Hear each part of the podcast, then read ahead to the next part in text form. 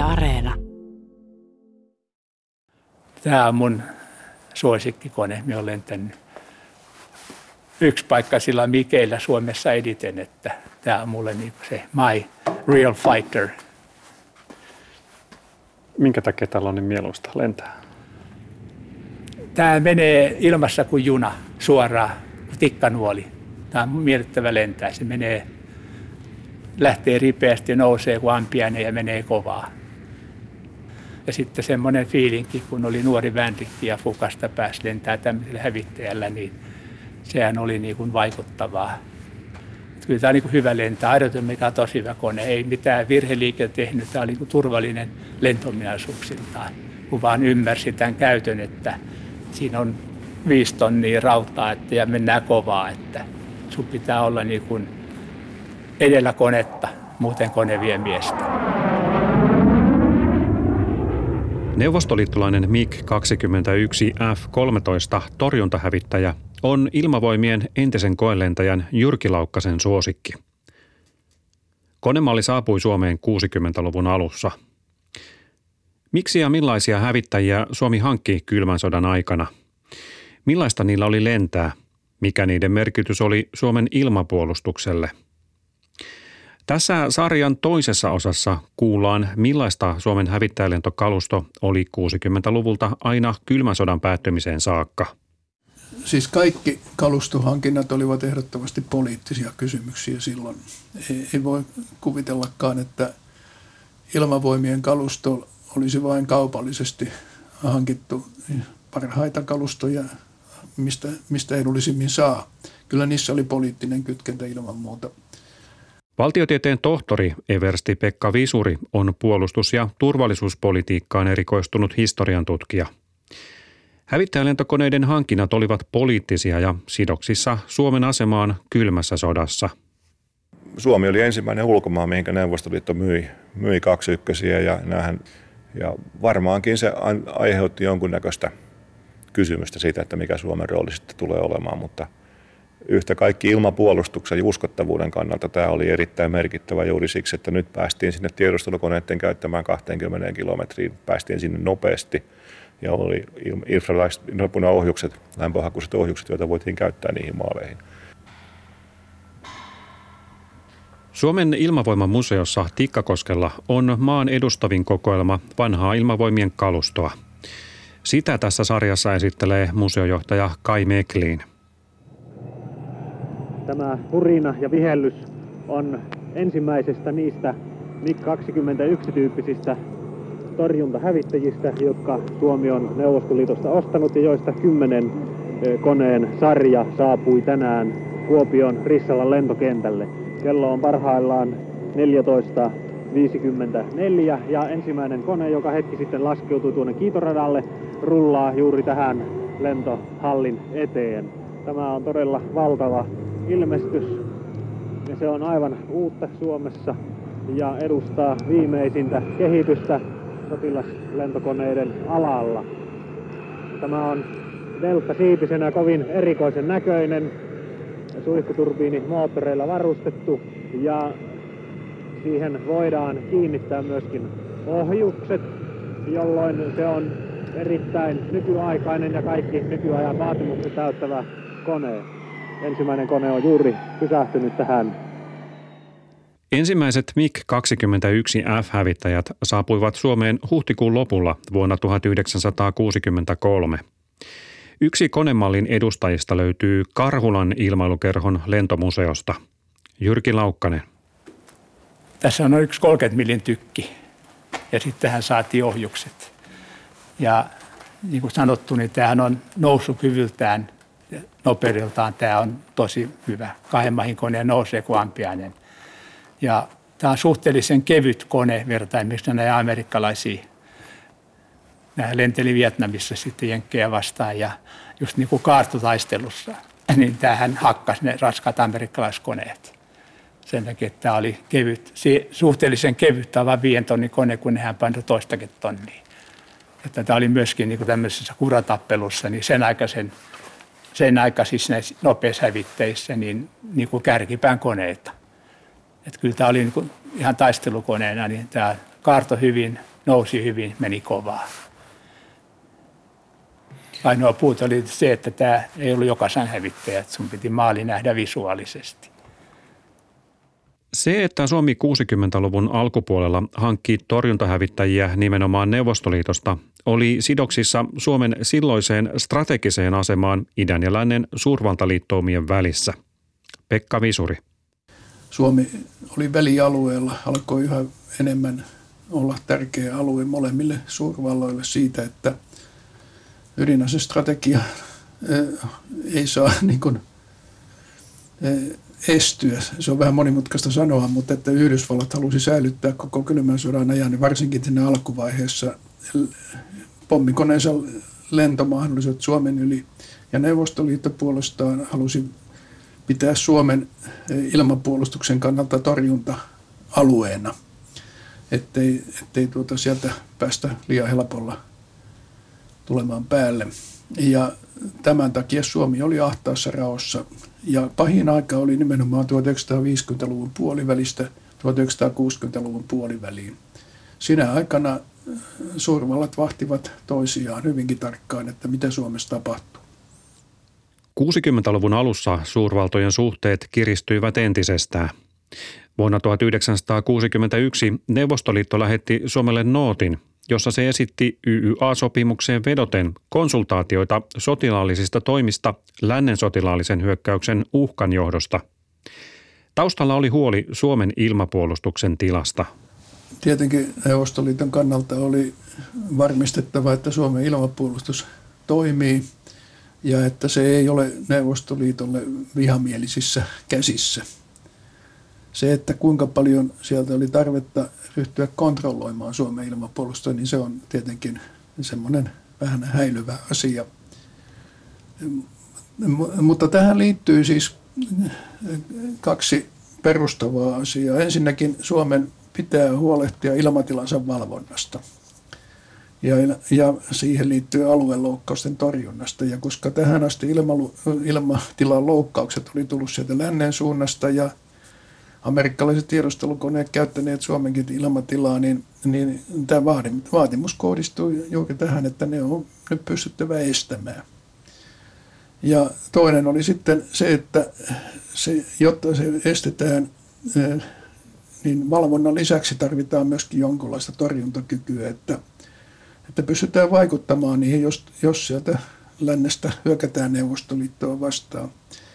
Ja siihen oli vaikuttavaksi aseeksi kehittymässä ilmatorjuntaohjus. Toinen oli torjuntahävittäjät, jotka oli nimenomaan niin siihen aikaan suunniteltu korkealla lentävien pommikoneiden eh, torjuntaa. Niin nämä tulivat esille nyt sitten tässä 60-luvun alussa myöskin, että Suomen pitäisi näitä hankkia. Suomi oli jo ostamassa neuvostoliittolaisia ilmatorjuntaohjuksia, mutta presidentti Kekkonen päätti, että siitä luovutaan Yhdysvaltain voimakkaan vastustuksen vuoksi. Ilmatorjuntaohjukset olisivat olleet uhka Yhdysvaltain strategisten ilmavoimien pommikoneille. Niiden reitit kulkivat Suomen yli. Suomi joutui tyytymään neuvostohävittäjiin, jotka toisaalta olivat nopeita ja suorituskykyisiä –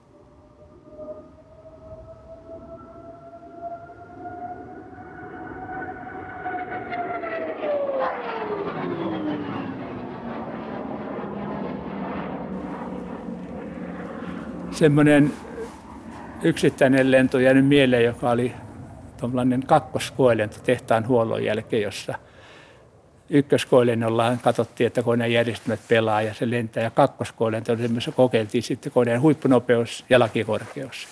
Eli noustiin, kiihytettiin tuolla ylempänä kahteen makkiin ja sitten noustiin lakikorkeuteen 18 000 metriä. Luettiin sitten moottoriarvot, että se pelaa. Sitten joskus, kun oli oikein kylmä ilma ja hyvä moottori ja kone meni liukkaasti, niin se nousi sitten ylemmäksikin. Ja sitten eräällä lennolla ne oli lukenut arvot 18 000 metrissä ja kaikki oli hyvin ja kone meni kuin ampiainen edelleen, oli vauhtia kaksi makkia ja noustiin kuin ampiainen vieläkin ja pottat oli jäljellä, niin katoin, että nyt voisi kokeilla, miten korkealle pääsee. Ja annoin nousun jatkua, kunnes huomasin sitten meni läpi 19, meni 20 ja 21 tulee, niin huomasin siinä korkeudessa, että mulla tulee nopeusrajoitukset vastaan. Tässä on pienin nopeus, että saa lentää, että moottorit ja ne on 500 km tunnissa mittarissa. Ja suurin sallittu vauhti on 205 makkia. Jos menee se kovempaa, niin koneen suuntavakavuus menetetään ja kone lähtee luusuun, jota ei voi hallita. Ja siinä 21 000 metri totesi, että näiden ero, ne lähenee toisiaan, suuri ja pieni, niin tulee sellainen nurkkaa, että nyt ei kyllä parane jatkaa, että joko koneen moottori sammuu, jos hidastaa, tai sitten jos ei hidasta, niin vauhti tulee liikaa, niin totesi, että ei nostakaan pidemmälle ja heitin koneen selälle ja sauvan taakse, ettei nousisi enää. Ja se mitä 300 metriä jatko selällään sauva takana, mutta sain pidettyä sen nopeuden sallituissa arvoissa. Ja kun pääsin liuvun puolelle, niin sitten jälkipoltto pois ja sitten pienillä tehoilla kotiin. Tota, niin se oli mielenjäänemä keikka, tota, kun tosi korkealle meni ja kovaa. Mutta ylemmäksi ei sitten tosiaan parane mennä, ettei riskeerannut sitä, että menetetään hallinta tai moottori sammuu. Ehkä suurin puute oli se vaan, että isoilla tehoilla niin polttoaine hupeni turhan nopeasti. Eli kovin pitkään sillä ei tuolla ilmassa voinut lentää? Joo, tämä oli tehty tämmöiseen niin pistemäiseen ilmapuolustukseen, että bombikoneet tulee ja sitten lähdetään torjumaan vastaan, niin siihen taisteluun polttoaineet riitti. Mutta tämmöisiin pitkän matkan suorituksiin, niin tällä ei kyennyt.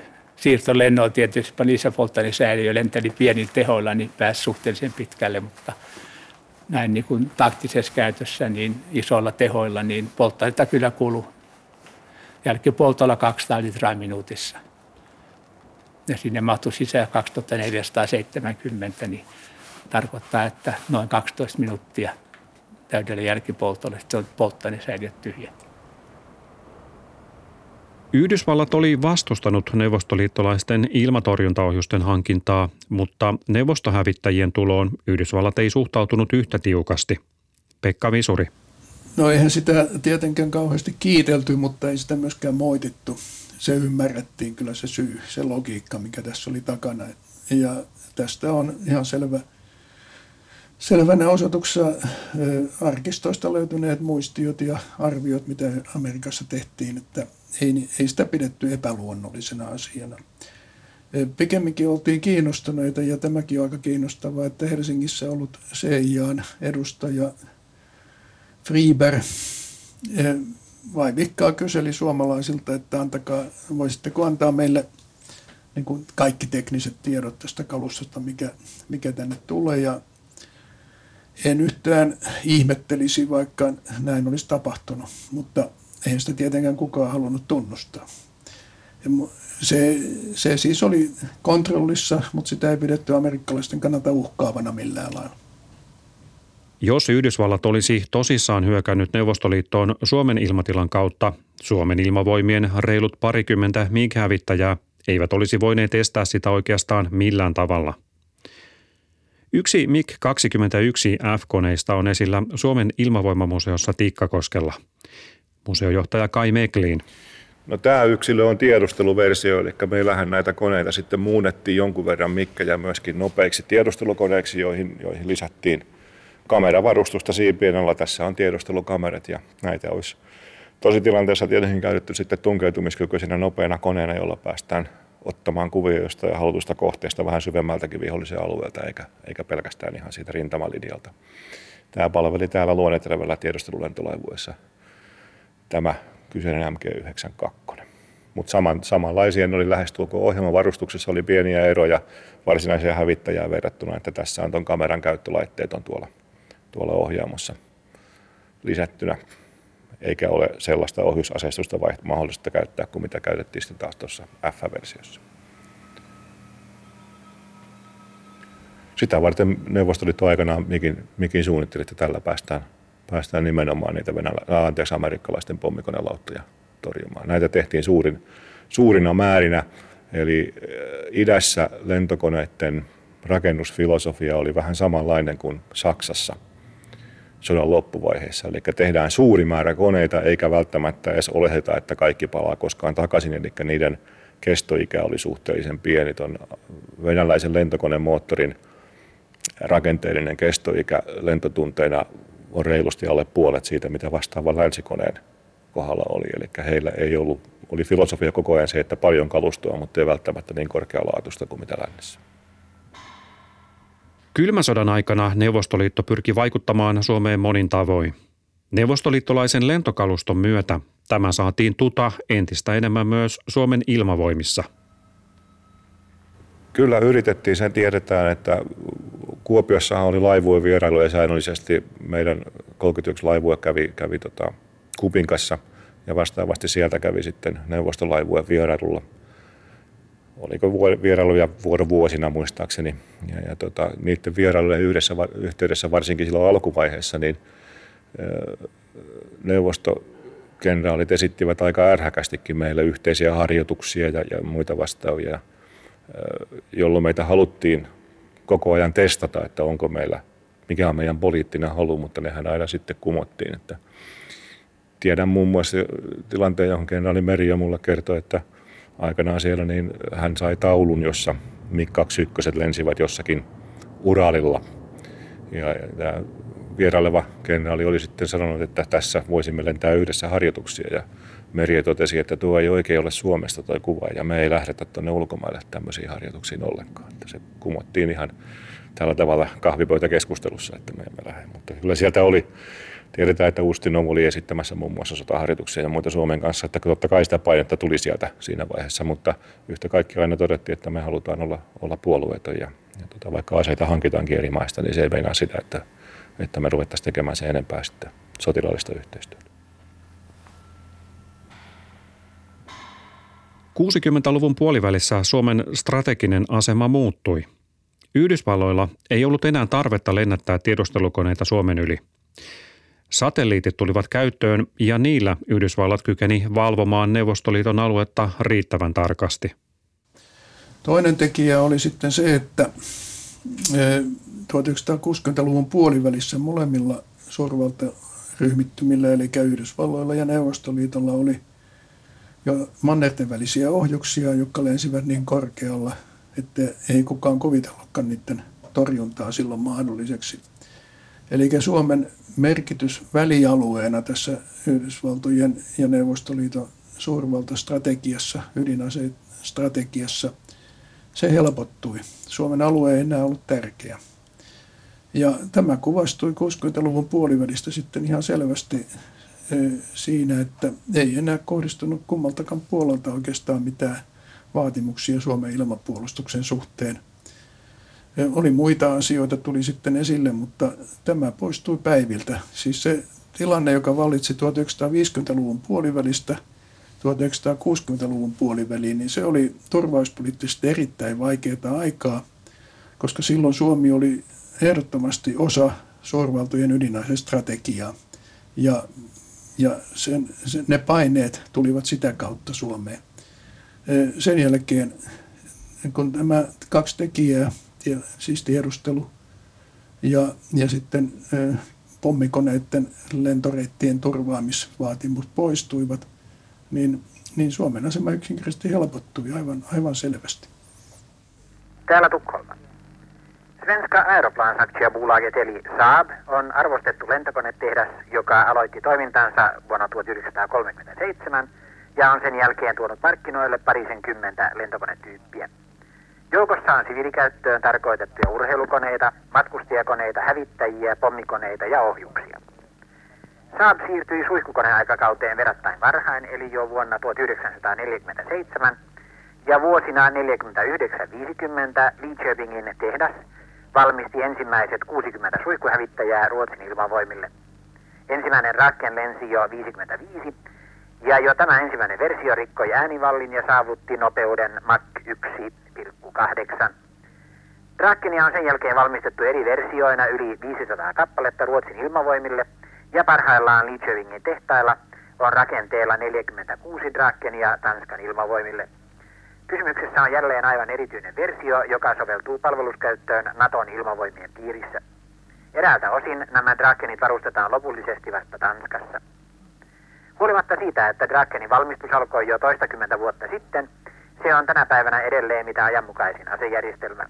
Asiantuntijain mukaan Streel-taistelun johtojärjestelmään kytketty ja Saab-valmisteisilla Hughes Falcon-ohjuksilla varustettu Draken on tänä päivänä ajanmukaisin palveluskäytössä oleva torjunta- ja hävittäjä Länsi-Euroopassa.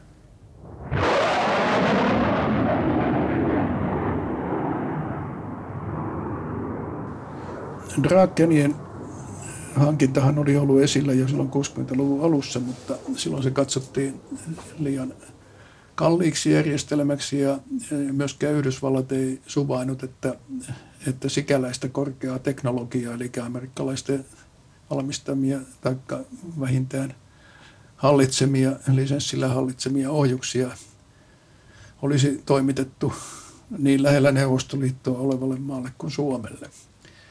Niin nyt tämä ei enää ollut tämä kovin tärkeä asia, koska, koska, koska nyt näitä ilmataisteluohjuksia oli molemmin puolin aika lailla, ettei niitä enää vahdittu niin tarkkaan. Eli sieltä ei tullut paineita estää Drakenien hankintaa Suomeen.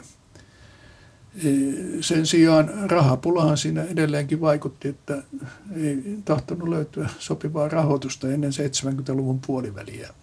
Mutta hankintasuunnitelmat oli kyllä jo 60-luvun puolivälissä kovastikin käynnissä. E, ehdottomasti tärkein este oli, oli rahoitus. Vuonna 1970 hallitus vahvisti Drakenien tilauksen. Ne tilattiin osina ja koottiin Valmetilla. Ensimmäiset Valmetin kokoamat Drakenit lensivät vuonna 1974. Sitä ennen koulutuskäyttöön vuokrattiin joitakin koneita, jotka lunastettiin myöhemmin. 80-luvulla Drakeneita tilattiin lisää. kun tämän Drakenin äärelle tulee, niin tämä on kyllä aika vaikuttava kone. Tämä on jotenkin vähän niin kuin massiivisempi. No, tämä on tuo FMIK on noin viiden tonnin kone ja tämä Drakenin maksimipaino on 10 tonnia. Tässä on tätä peltiä rautaa enempi. Avasti yhtä, se on näin paljon suurempi siipi. Mutta tämä oli sitten selvästi myös niin kuin päivitys eteenpäin ominaisuuksilta. Oli joo. Se oli just siinä mielessä Drakenin myötä saatiin niin kuin tutka, eli jokaisään torjuntakyky ja sitten saatiin tutko-ohjukset. Näissä on idea se, että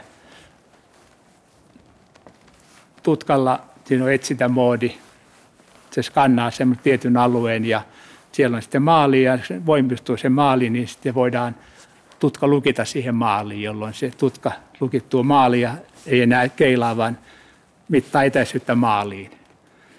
Ja jos ammuta tulee kyseeseen, niin CG sitten, niin siellä on myös laskin, asiassa laski, joka laskee sitten tutkan perusteella niin etäisyyden maaliin ja sen radan. Ja sitten ohjuks on sellainen tutka hakupää, johon, johon tutkan säteet tulee ja ohjus, kun ammuttaa, niin se lähtee sitten hakeutumaan niihin maalista heijastuviin tutkasäveisiin.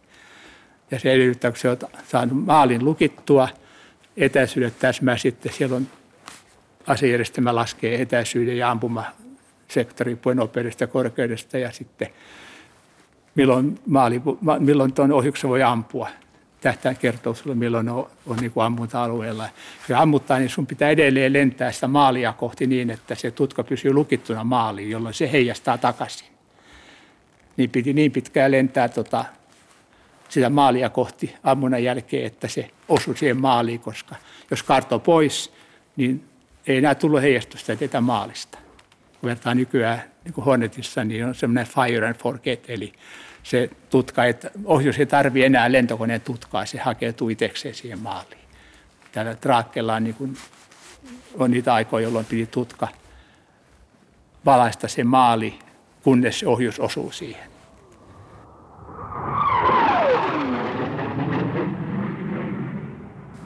Millaista tätä on lentää?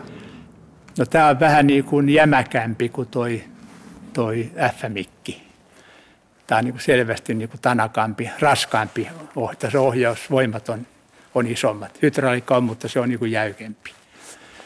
Mutta muuten pitkälti niin jollakin tavalla ne on kuitenkin samanlaisia lentää. Tämä on niin kuin jämäkämpi. Tuo on niin kuin tukevamman tuntunen. Tuo FM on tuommoinen niin tikkanuoli, se menee niin kuin kevyesti ja on herkkä. Tämä traakkeni on vähän niin kuin jämäkämpi ja raskaamman tuntunen. Mutta noin suoritusarvoltaan ääntä hitaammassa lennossa, niin samaa luokkaa. Mutta sitten kun mennään tuonne no, isolle nopeusalueelle, niin tuo mikkihän menee sitä kahta makkia iloisesti. Tämä traakkeni ei ole semmoinen kahden kone. Tämä käytännössä niin alkaa hyytyä vauhti siihen puoleen toista. Tämä ei ollut yhtä nopea kuin mikki eikä yhtä ketterä, mutta tällä oli taas asejärjestelmä kantoi huomattavasti pidemmältä kuin mikissä. Eli tässä näkyy jälleen se lännen ja idän filosofioiden ero, että länsi pyrkii ampumaan kaukaa vihollisesta vastaivalta ja itä pyrkii pääsemään lähelle ja ampumaan lähiaseistuksella. Se on, se on ollut tämä filosofia ero jo pitkän aikaa. No miksi tähän DK päädyttiin, niin varmaan yksi syy oli jo se, että silloin jo 60-luvulla olisi tätä haluttu. Tämä oli, oli tota, hyvä kone ja tämän myötä ei ollut kyse oikeastaan pelkästään konehankinnasta, vaan, vaan silloin meidän ilmavoimat muuttivat kokonaan, tai meidän koulutusjärjestelmä muuttui ihan kokonaan, meidän maatukeutumisjärjestelmä muuttui kokonaan. Sen jälkeen alettiin kehittää ruotsalaismallista maatukikohtaverkostoa, jossa moottoriteille ja tuonne tehdään varalaskupaikkoja ja sieltä voidaan toimia. DK mahdollisti hyvin sen toiminnan. Se oikeastaan aloitettiin Ruotsista. Samoin kuin taistelujohtotoiminta, se mitenkä tutkavalvonnan tietojen perusteella näitä koneita sitten ohjataan sinne, missä niitä maaleja liikkuu ja miten niiden kimppuun hyökätään taistelujohdon johtamana. Kone voi mennä hiljaisena ilman, että se käyttää tutkaa, jolloin sitä ei, vihollinen ei saa mitään tietoa siitä, että meidän koneita on tulossa, koska kone on hiljaisena, se ei lähetä mitään. Ottaa vaan vastaan taistelujohdon ilmoituksia, että maali on siellä ja siellä ja lentää siihen ja siihen suuntaan sillä ja sillä korkeudella ja, ja antaa koneelle pelkästään ohjaussuuntia ja, ja korkeustietoa. Tämä mahdollisti meillä niin kuin hyppäyksen ilmapuolustuksessa lopulta ihan uskottavalle tasolle ja siihen se perustuu tänä päivänäkin. 70-luvulla suurvaltojen suhteet lientyivät, mutta Neuvostoliiton paine Suomea kohtaan ei hellittänyt. Pekka Visurin mukaan Neuvostoliitto oli huolissaan Suomen yhteyksistä länteen. No se, että miten Neuvostoliitto suhtautui Suomeen 70-luvulla, määräytyi kyllä aika paljon siitä, että ensinnäkin myös Neuvostoliitolla oli edullista, että Suomen ETYK-hanke, siis Euroopan turvallisuus- ja yhteistyökonferenssihanke, etenee. Ja Yhdysvallathan oli siihen jo suostunut 1970-luvun alussa. Ja silloin alkoi ehkä Neuvostoliitossa vaivata sellainen ajatus, että Suomi liukuu vähitellen kokonaan länteen.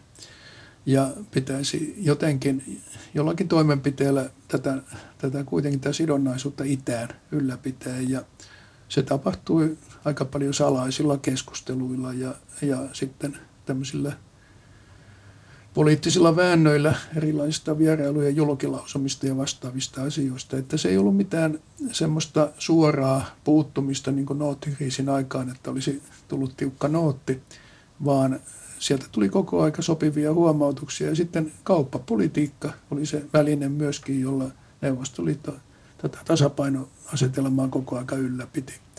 Että mitään varsinaista kiristelyä ei tapahtunut, mutta hienovarainen eh, painostus ylläpitää edelleen eh, YA-sopimuksen velvoitteita mielessä, niin sitä, sitä kyllä tapahtuu. Vielä 50-luvulla Suomi varovaisen presidentti Paasikiven johdolla vältteli asehankintoja idästä.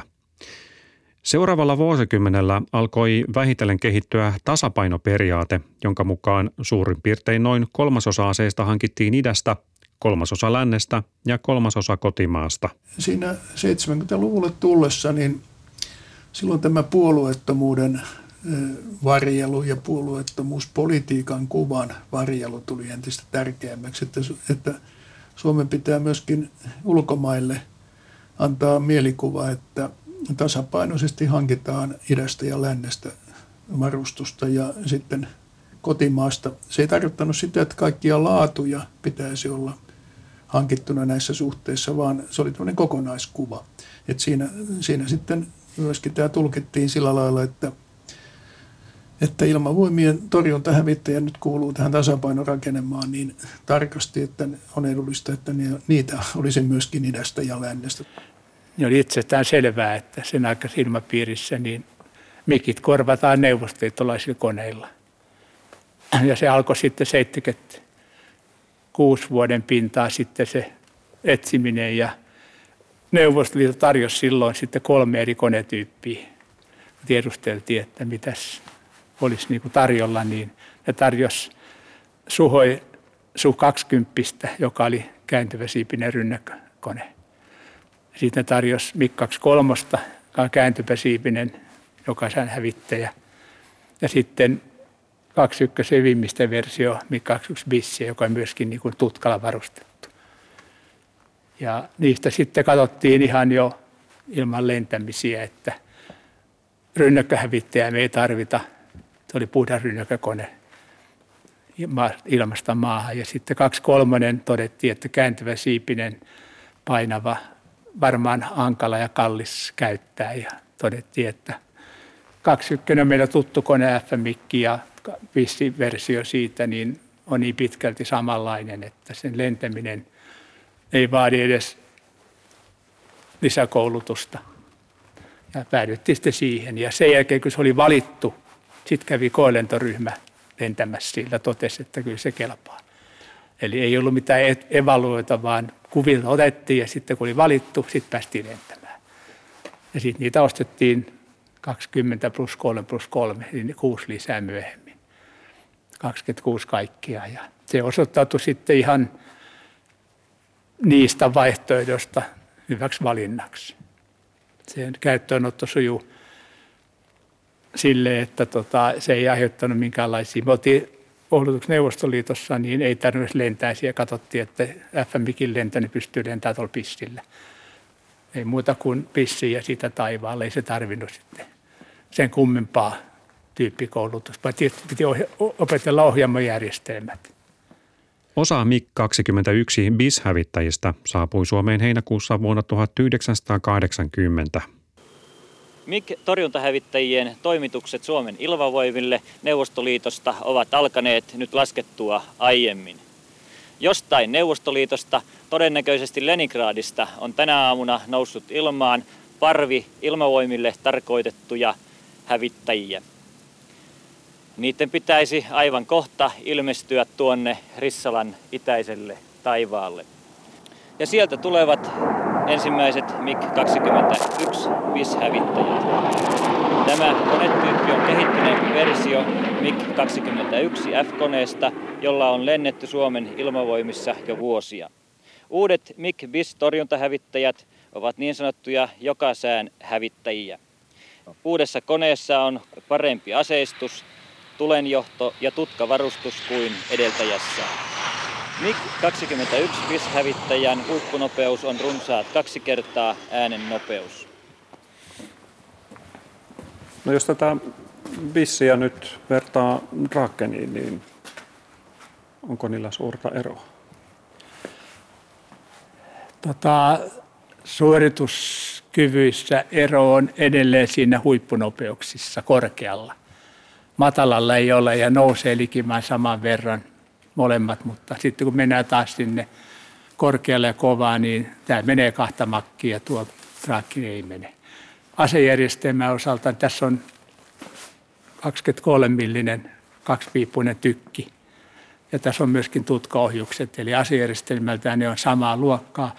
Traakkenin tutka oli kuitenkin vähän parempi kuin tämä Vikin tutka. Se näki vähän kauemmas. Vähän ero tietenkin vain kilometreissä, mutta kuitenkin pieni ero oli. Mutta muuten samaa luokkaa ne oli niin kuin tota järjestelmiltä. Ei niissä ollut oleellista eroa.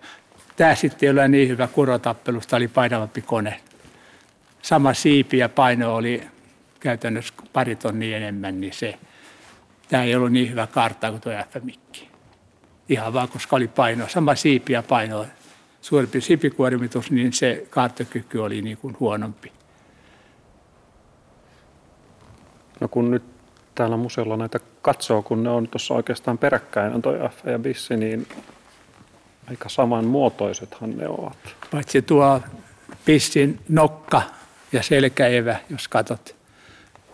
Tuo on tuommoinen selkäevä on kapea ja tuo pissis on polttonisäiliö tuolla päällä. Se on niin kuin pullea. Siitä johtui myöskin sen, se on vakavuudeltaan niin kuin huonompi kuin tuo FM-mikki. Se ei ole niin tikkamainen lentää, kun se on vähän, vähän niin kuin kompurampi, sanotaanko silleen.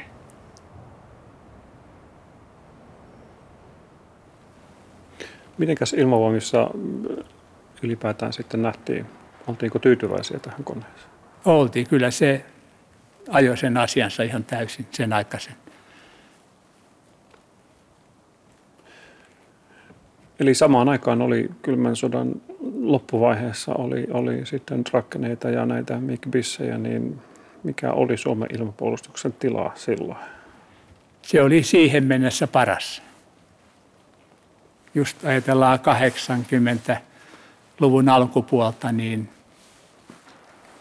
85 vuotta sitä aikaa, kun taitu kaikki sisään, että tuli lisää, niin meillä oli ihan uskottava ilmapuolustuskyky jo olemassa, että sen aikaisessa maailmassa, niin kyllä näillä niin kuin oli ihan varten otettava pelote sillä mielestä. Meillä oli niin päivystyspyöriä, tunnistuspyöriä, koneet oli suorituskykyisiä, nopeita ja aseet oli tutkat ja ohjukset. Ja 80-luvun alussa presidentti vaihtui Urho Kekkosesta Mauno Koivistoksi – Koiviston kaudella esimerkiksi Helsingin ilmapuolustusta parannettiin, mutta ilmavoimien lentokalusto pysyi suurin piirtein entisellään. 80-luvun lopulla oltiin siinä tilanteessa, että oltiin jo seuraavia, seuraavaa hankintaa miettimässä. Mm, mikä se tilanne, oliko neuvostoliittolaisia koneita siinä 80-luvulla lopulla harkinnassa mukana? Oli silloin 80-luvun lopulla, niin nähtiin, että – rakennista näistä loppuu niin kuin rungon käyntiajat. Eli rakenne, ikä tulee vastaan, että jotain pitää uusia. Ja suunnitelma oli sille pitkälti vielä 80-luvun, ihan 88 vuonnakin oli se, että tota, 29 Mikki on meidän seuraava kone. Niitä kävi Rissalassa vierailulla 80-luvun lopulla ja silloin katsottiin, että meidän seuraava kone on tällainen. Se oli silloin ideana, että ne korvataan kaksi ysille ja sitten lännestä etsitään Drakenille. Se oli niin kuin se pelin henki. Ainoastaan kun Neuvostoliitto sitten romahti, niin sitten meni, tämä peli meni poikki yllättäen. Mutta se oli vasta sitten, kun Neuvostoliitto ajosi. Niin kaksi ysillä käytiin lentämässä. Vien oli sun tämä koelentäjät, päälliköt siellä kävi ja tota, siellä lennettiin kaksi ysille ja se oli täysin varteetettu vaihtoehto. Eli jos ei olisi Neuvostoliitto hajonnut, niin varmaan olisi kaksi ysejä eikä hornetteja Rissalassa. Miten puolustus- ja turvallisuuspolitiikkaan erikoistunut Pekka Visuri näkee Suomen hävittäjähankinnat? Kuinka hyvin ne kylmän sodan aikana onnistuivat idän ja lännen välissä tasapainoilevalta Suomelta?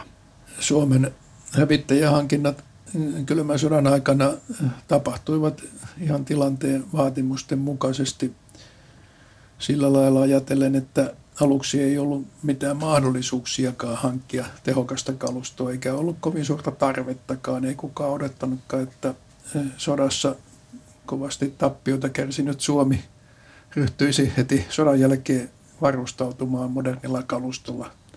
Eikä ollut eh, siis minkäänlaista erityistä sisäpoliittista eikä ulkopoliittista painetta siihen suuntaan, mutta kun eh, suurvaltojen ydinase kilpa 1950-luvun puolivälistä eteenpäin kärjistyi ja Suomen alue tuli tärkeäksi, niin silloin hankittiin ensimmäiset kuitenkin koulutuskalustot sillä lailla, että niillä tultiin toimeen, eli Englannista ja Ranskasta. Ja sehän oli koko aika tähtäimessä, että vähintään koulutustaso ylläpidetään, että – jos sitten tilanne myöhemmin kiristyy ja pitää hankkia taistelukalustoa, niin, niin ehkä sitä saadaan, mutta koulutettua henkilöstöä ei saada mistään, jos tuota sitä ei ole olemassa. Ja tämä sitten vaikutti siihen, että kun ensimmäinen torjuntahävittäjäkalusto 60-luvun alussa hankittiin Neuvostoliitosta, niin se vastasi kyllä sitä sen hetkistä tilannetta ihan hyvin. En mä niin näe siinä mitään ihmeellistä. Vaihtoehtoja ei kovin vakavasti edes pohdittu silloin. Kyllä ne esillä oli, mutta ei tullut tarvetta.